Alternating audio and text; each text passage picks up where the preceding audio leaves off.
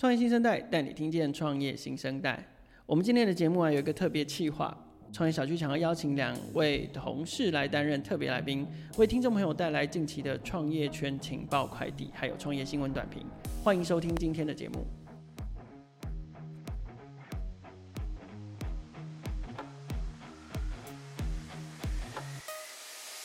创业新生代是创业小聚今年新推出的 Podcast 节目。其实默默的，我们也已经做了三个多月，已经推出超过六十集的节目喽。每个星期三，我们都固定会更新，跟大家分享我们所关注的新创团队、新服务、新产品，当然还有新创圈的话题跟动态。我们的节目在各大平台上面都有上架，包括 Apple 跟 Google 的 Podcast、SoundOn、Spotify 等等。新朋友别忘了关注订阅，老朋友别忘了在社群平台上面分享哦。今天的来宾是数位时代创意线记者陈君毅，还有创业小聚的企划编辑兼采访记者卢一新，请嗨，两位好。嗯，大家好，我是威力彩没有中，今天还是要来上班的君毅。大家好，我是创业小聚的一新。嗨，君毅跟一新，你们好。要你们要化名吗？就是要用本名示人，还是要取一个？没有，就是用本名啊。我们在江湖走跳，就都是用本名。行得正，坐得直的概念。没错，没错。OK。呃，之所以会想要邀请二位上节目的原因，是因为其实绝大多数大家对于记者好像都觉得会有一个距离感，然后尤其以像我们这种以文字型为主的媒体，好像大家认识记者绝绝大多数的时候都是透过各位所撰写的报道。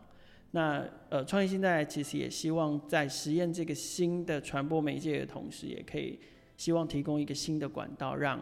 我们的记者同事跟我们的采访对象，我们所关注的创业团队或新创圈的朋友，建立不一样联系情感的方法。所以这就是为什么我们开始开创这个这个，在我们 podcast 里面找到这个新的特别企划的原因哦。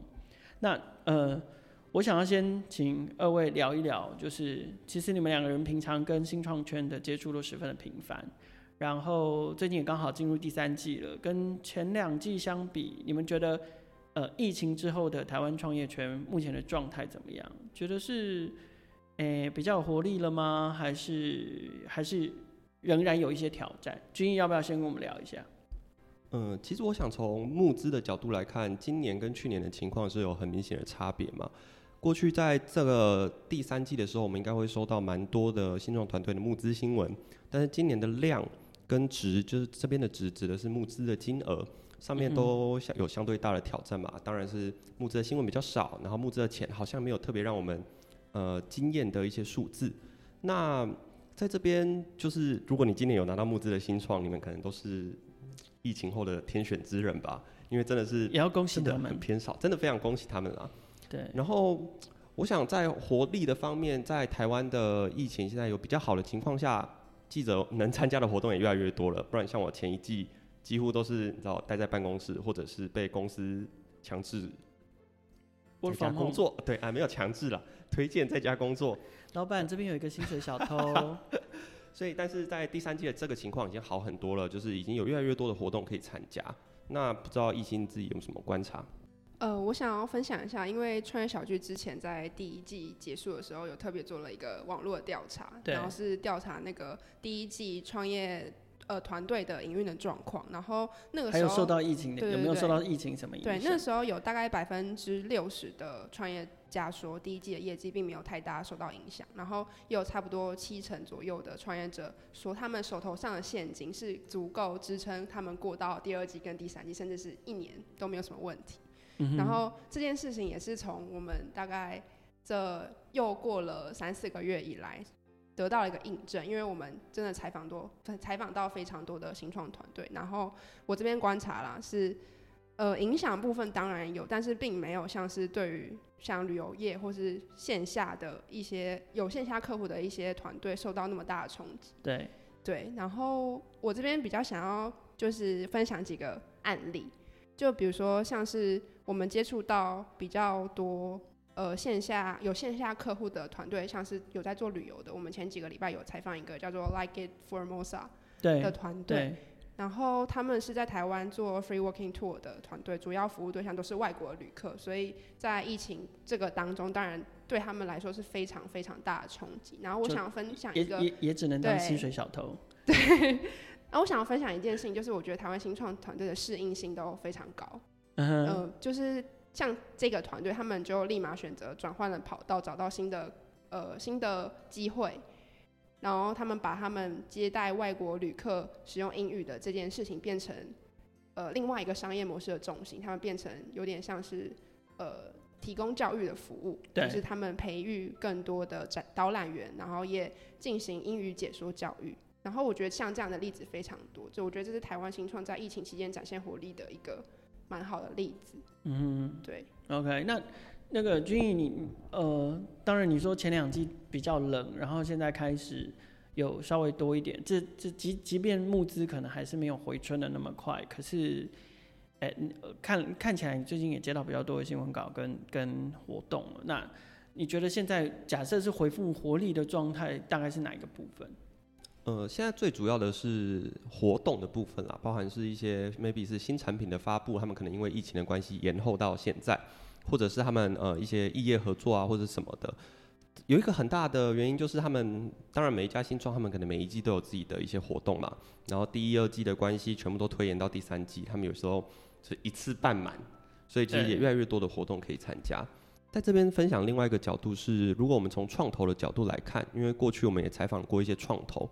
他们其实现在也面临了一个两难啦，就是第一，因为疫情的关系，他们其实是可以用合理的估值，比较合理的估值去呃投资新创，但是也因为疫情的关系，他们可能没有办法跟这些新创面对面，包含是如果是台湾的新创要接触到国外的创投，或者是台湾的创投想要投资国外的新创，他们现在都只能透过线上的方式来进行。对，那其实创投它也不只是投资商业模式而已啦，它很多都是会去看你的创办人啊。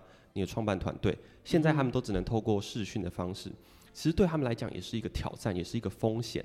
所以他们就是对创投来说，他们就要去评估说，我虽然可以用合理的估值买到股份，但是这个人我只能透过视讯的方式来说，我能信任他吗？这是他们现在最大的挑战。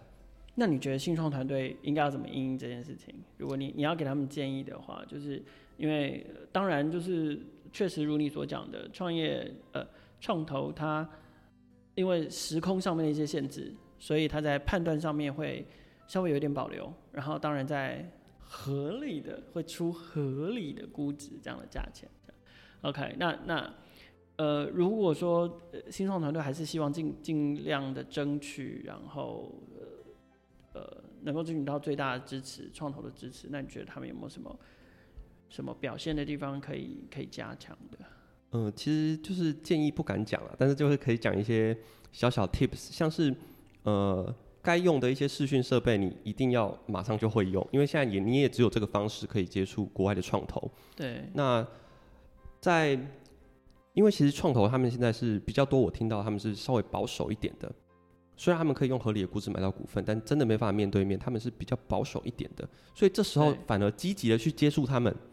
不要因为是疫情的关系，就是好像哎、欸，反正他们也不投嘛，那我就不去。其实这时候反而你积极接触他们，然后把你的设备弄好，真的是呈呈现上面专业一点。对，真的是不要在那边哎、欸，抱歉，我修处理一下我的设备什么之类的，就是好好的去讯号稳定。对啊，去接触。衣着整洁，裤子要不要穿是其次，上半身至少 西装领带也没有西装领带啊，就是至少舒服整洁嘛。对那我想这时候积极的接触还是会有一些好的结果的。然后简报准备好，然后该该、嗯、在视讯画面上面切换到简报，可以顺利的完成一个流畅的 presentation，还是重要的。其实对对，对大家来说，就是我觉得就是舞台从实体的线下的舞台，从实体的一个呃会议室换成到线上的会议室，所以、嗯、呃。只是场合的改变而已。事实上，所有应该要做到的完整的表现，就还是要做到。对对，对你你你你线下你在进行 face to face 的 meeting 的时候，你你电脑还是不能宕机啊，简报还是要非常流畅啊。那你换到线上的时候也是一样的道理。那只是多了一些数位工具上面要更加熟悉，然后然后网络的稳定度。嗯嗯，没错。OK，可不可以跟我们分享一些新闻啊？一心就是。二二位的专业嘛，二位的专业就是跑新闻，所以呃，可不可以帮我们选读几则近期你们不管是不是自己做的啦，就是近期创业圈的重要的新闻。然后呃，我我当然当然除了分享新闻啊，毕竟我们这边这里不是读报时间，所以如果可以的话，我当然想要听一下属于记者的私观点，这样。我想分享，因为刚刚君有提到募资这件事情，然后刚好上个礼拜我们也有一篇关于玉信医疗的募资新闻。虽然这篇新闻不是我写的，是君毅写的，他是我的，他是我的上游厂商。对。然后这个新闻主要就是在讲说，玉信医疗这一个新创，它募资到了四百万美元，就将近一亿两千万台币的 A 轮的资金。然后它的投资人是原本就是他们天使投资人的瑞璇科技，然后还加上其他五个不同的呃创投。然后我之所以选这篇分享给大家，是因为我大概年初的时候也去采访过那个创办人，那个许医师，然后那个时候超。超级可怕，因为他们的办公室在中和，然后许医师他是急重症的医生，医生，然后他老婆也是，然后他们两个都接触过武武汉肺炎的病患，是。对，然后当场就是大家就是当场才知道那件事情，然后他们还有其中一个核心成员正在发烧，所以就是一个很崩溃的采访的过程，对，都对这个团队蛮有蛮有蛮有印象的。但但我相信他们因为自己是医学专业，所以一定在在接待访客的时候都已经做了万全的准备，跟应该都泡过酒精的。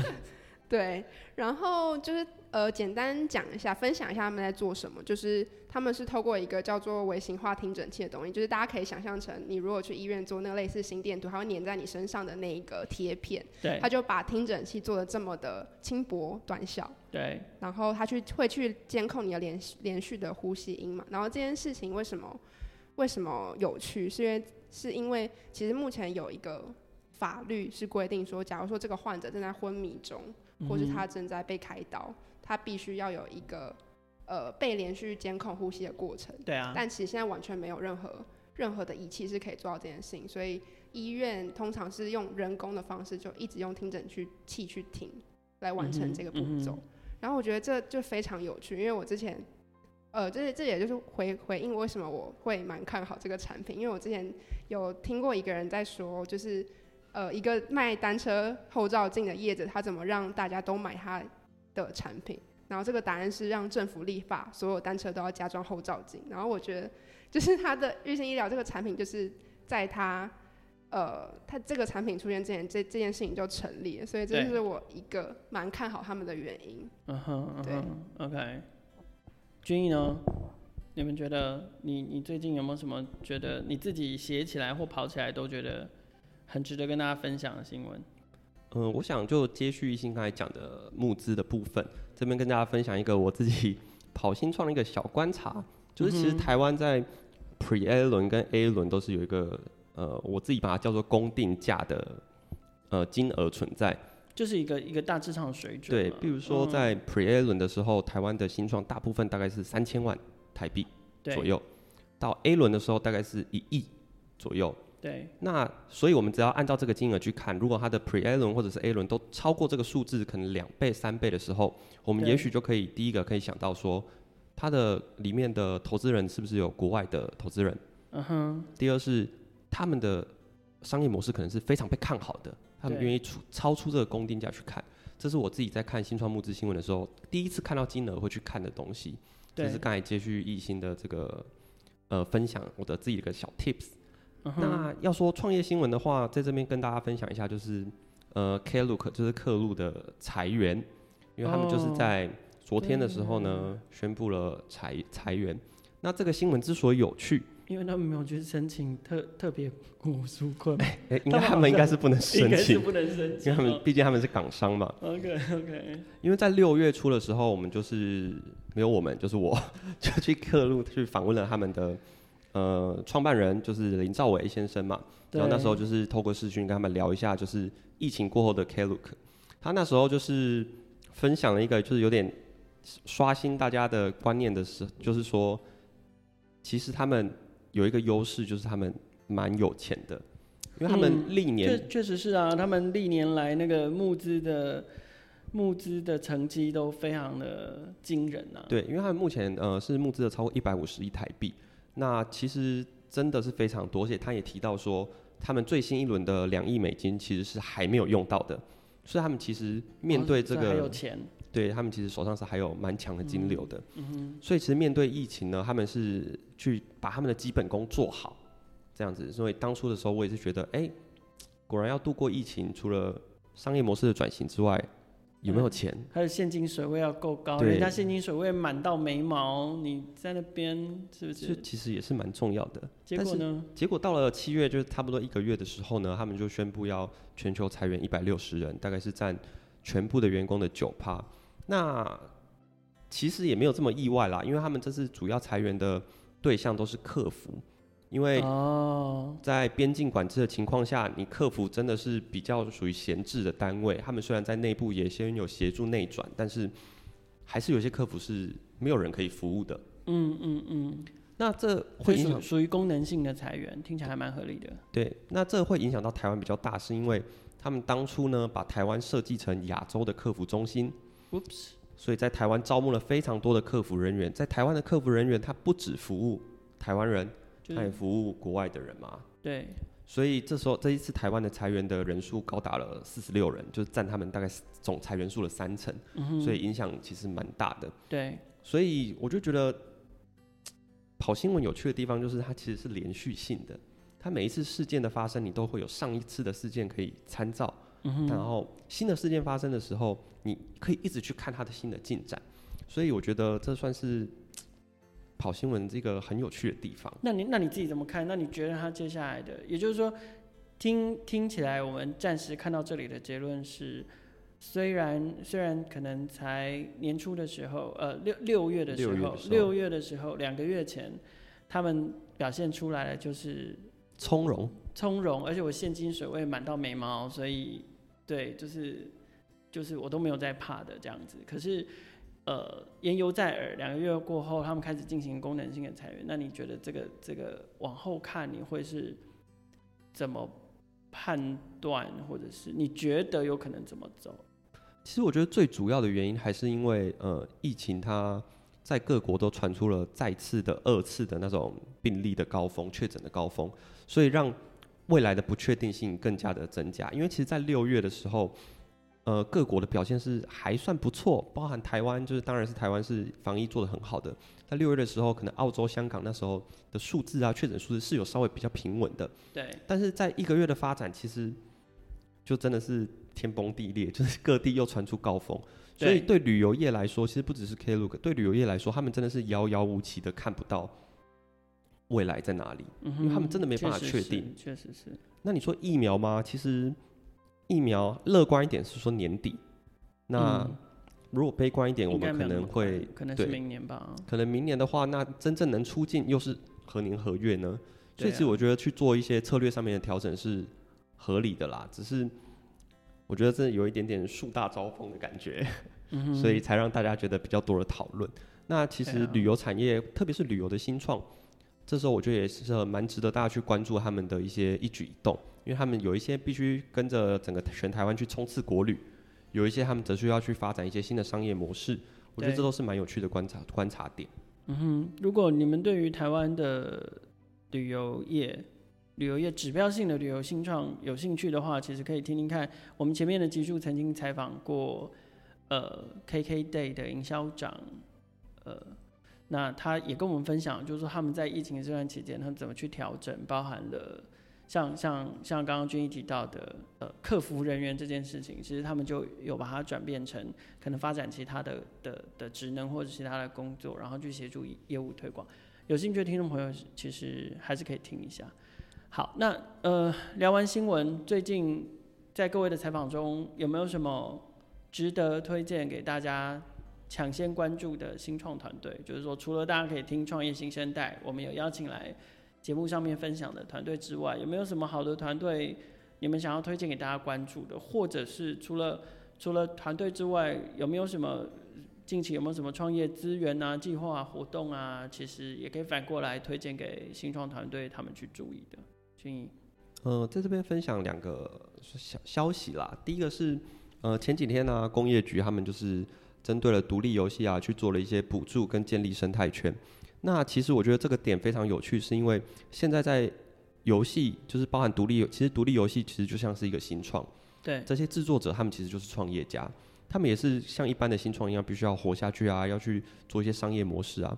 那现在台湾的位置就是有点卡在，呃，超高级的游戏大作跟在超休闲游戏里面，他们必须要去做一个中间的取舍。那工业局他们就是设立了这个独立游戏的补助，那跟去建立了这个生态圈，让你可以找到对应的人，你需要资金，你需要咨询，你都可以找到一些伙伴。那我想这对于一个嗯独立游戏的创业家来说是蛮有用的一个东西。你自己买玩游戏吗？其实上班之后很少，这是一种抱怨。对，帮我跟老板说一下。老板，老板都有在听我们节目，OK？哎，老板你好。对。那第二个呃，就是呃，The Information 是一个国外的订阅制媒体，那他们最近也开设了中文的电子报。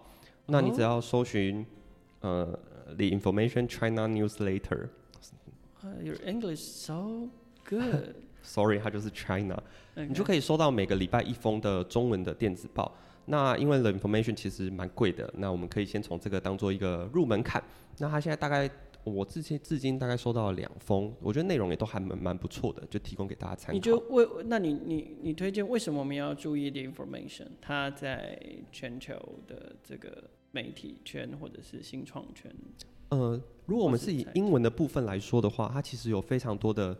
内部资讯，就是它比呃一般我们看到的公开新闻，他们会更深入一点，而且他们会问到非常深入的关系人，所以毕竟他们是一个订阅制的，他们必须要提供这种等值的质量的服务，而且在戏谷非常多的创业家，他们其实都有订，而且他们会在底下留言区留言，有时候看那个留言，说不定会比本身那个文章还要好看，就是留留言的部分也会也是另外一种情报的来源，对，所以呃他。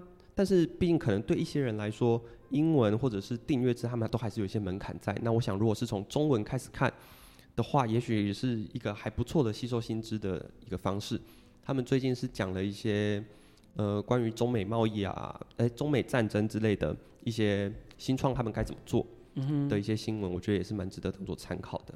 嗯，但看起来好像是简体中文，对不对？啊，对，是简体中文。因为我刚现在搜寻到，就看到订阅硅谷科技媒体。OK，fine，、okay, 好，一行人。好，呃，我来分享一下一些我们最近采访的新创团队好了。OK，对，就是刚好我们这个礼拜有发一，你不要你你不要讲太多，你这样你会抢了我的工作，我就你知道我之后创业新生代就仿了我，我就没有提介绍给你，就是可以仿这家。谢谢，谢谢谢谢谢前辈。就是哦，我觉得蛮有趣的点是因为我们上次采访了一间叫做见真科技的。是，然后他的有趣的点在于，他是一个台大电机系的教授，带了一大群学生，就是那个采访状况，就是快要十个学生跟一个老师，他们创了这样一家公司，然后来接受我们的采访。满满的小鲜肉啊，很好啊。对，而且是台大台大电机系硕士班毕业的。OK，然后。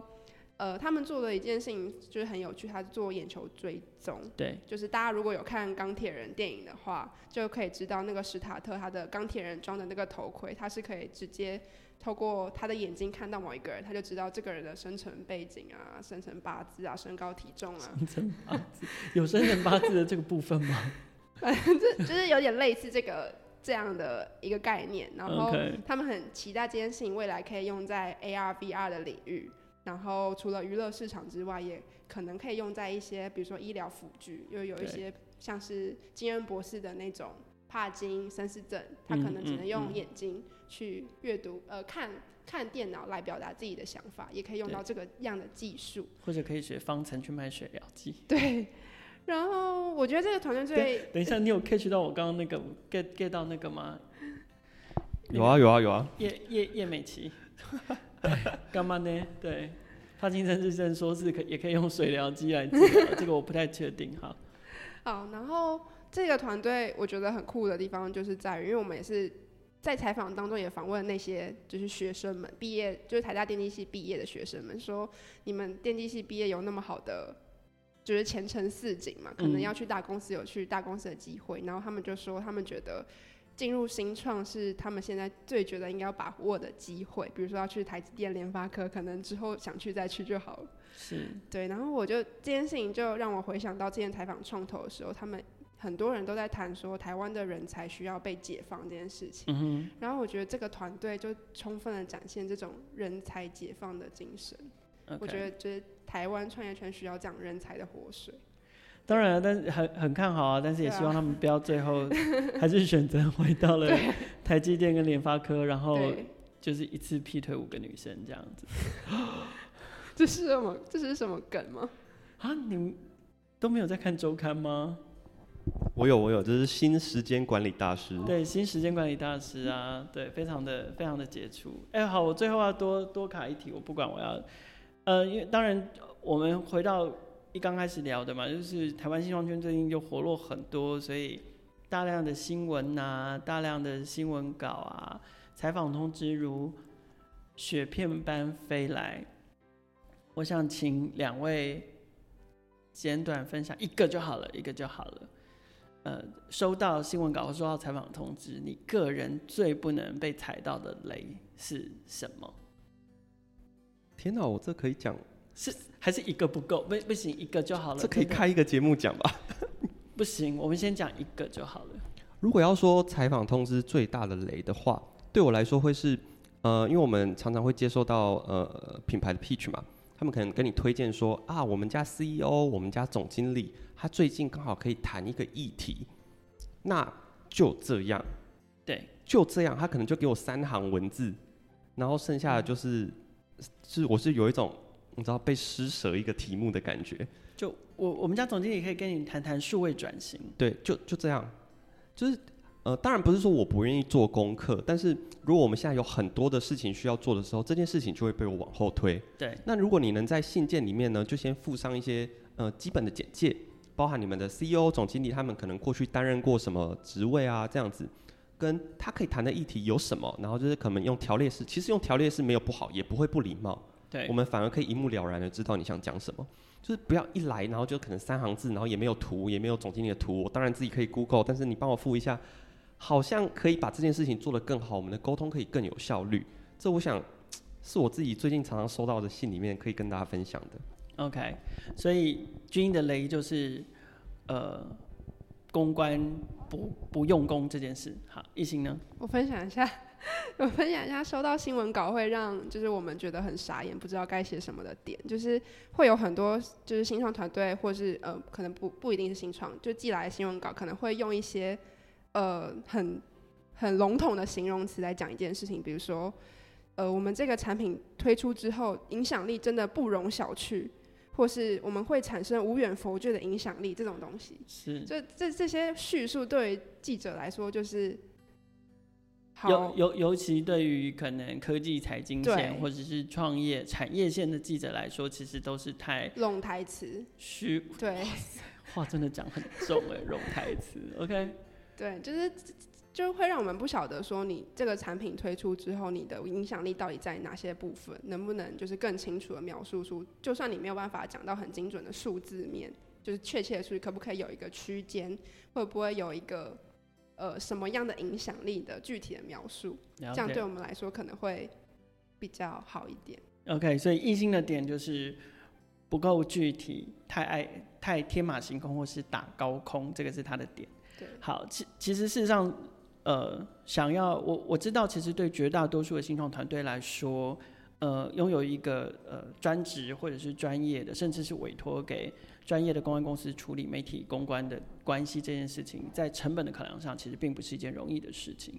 所以，呃，很多时候大家都需要靠呃，新创团队内部的同事兼着处理媒体关系。呃，我知道这是大家辛苦的地方，但是其实也建议处理媒体关系这件事，还是需要尽可能的有一些基本的 A、B、C 或者是注意注意的事项。呃，才不会反而害得公司跟媒体之间的关系变得有一些尴尬。那事实上，嗯、创业小聚网站上面有一个社群部落格这样的一个频道，在这个频道里面呢，你光是打新闻稿这三个字下去搜搜寻，你就可以找到超过三十篇来自于业界同业也好、前辈也好写的一些文章，里面其实多多少少都可以试着。综合去学习到一些很基本、很基本的媒体公关的技巧，其实推荐给所有的听众朋友，可以找时间稍微看一下，然后慢慢慢慢开始练习精进，自己自学精进，呃媒体公关的技巧。好，非常感谢大家今天来收听创业新生代的新单元《创业线记者的真心话大冒险》。希望我接下来还是可以继续有更多的机会，不定期的可以邀请我两个同事，呃，君毅跟艺兴一起来到节目里面。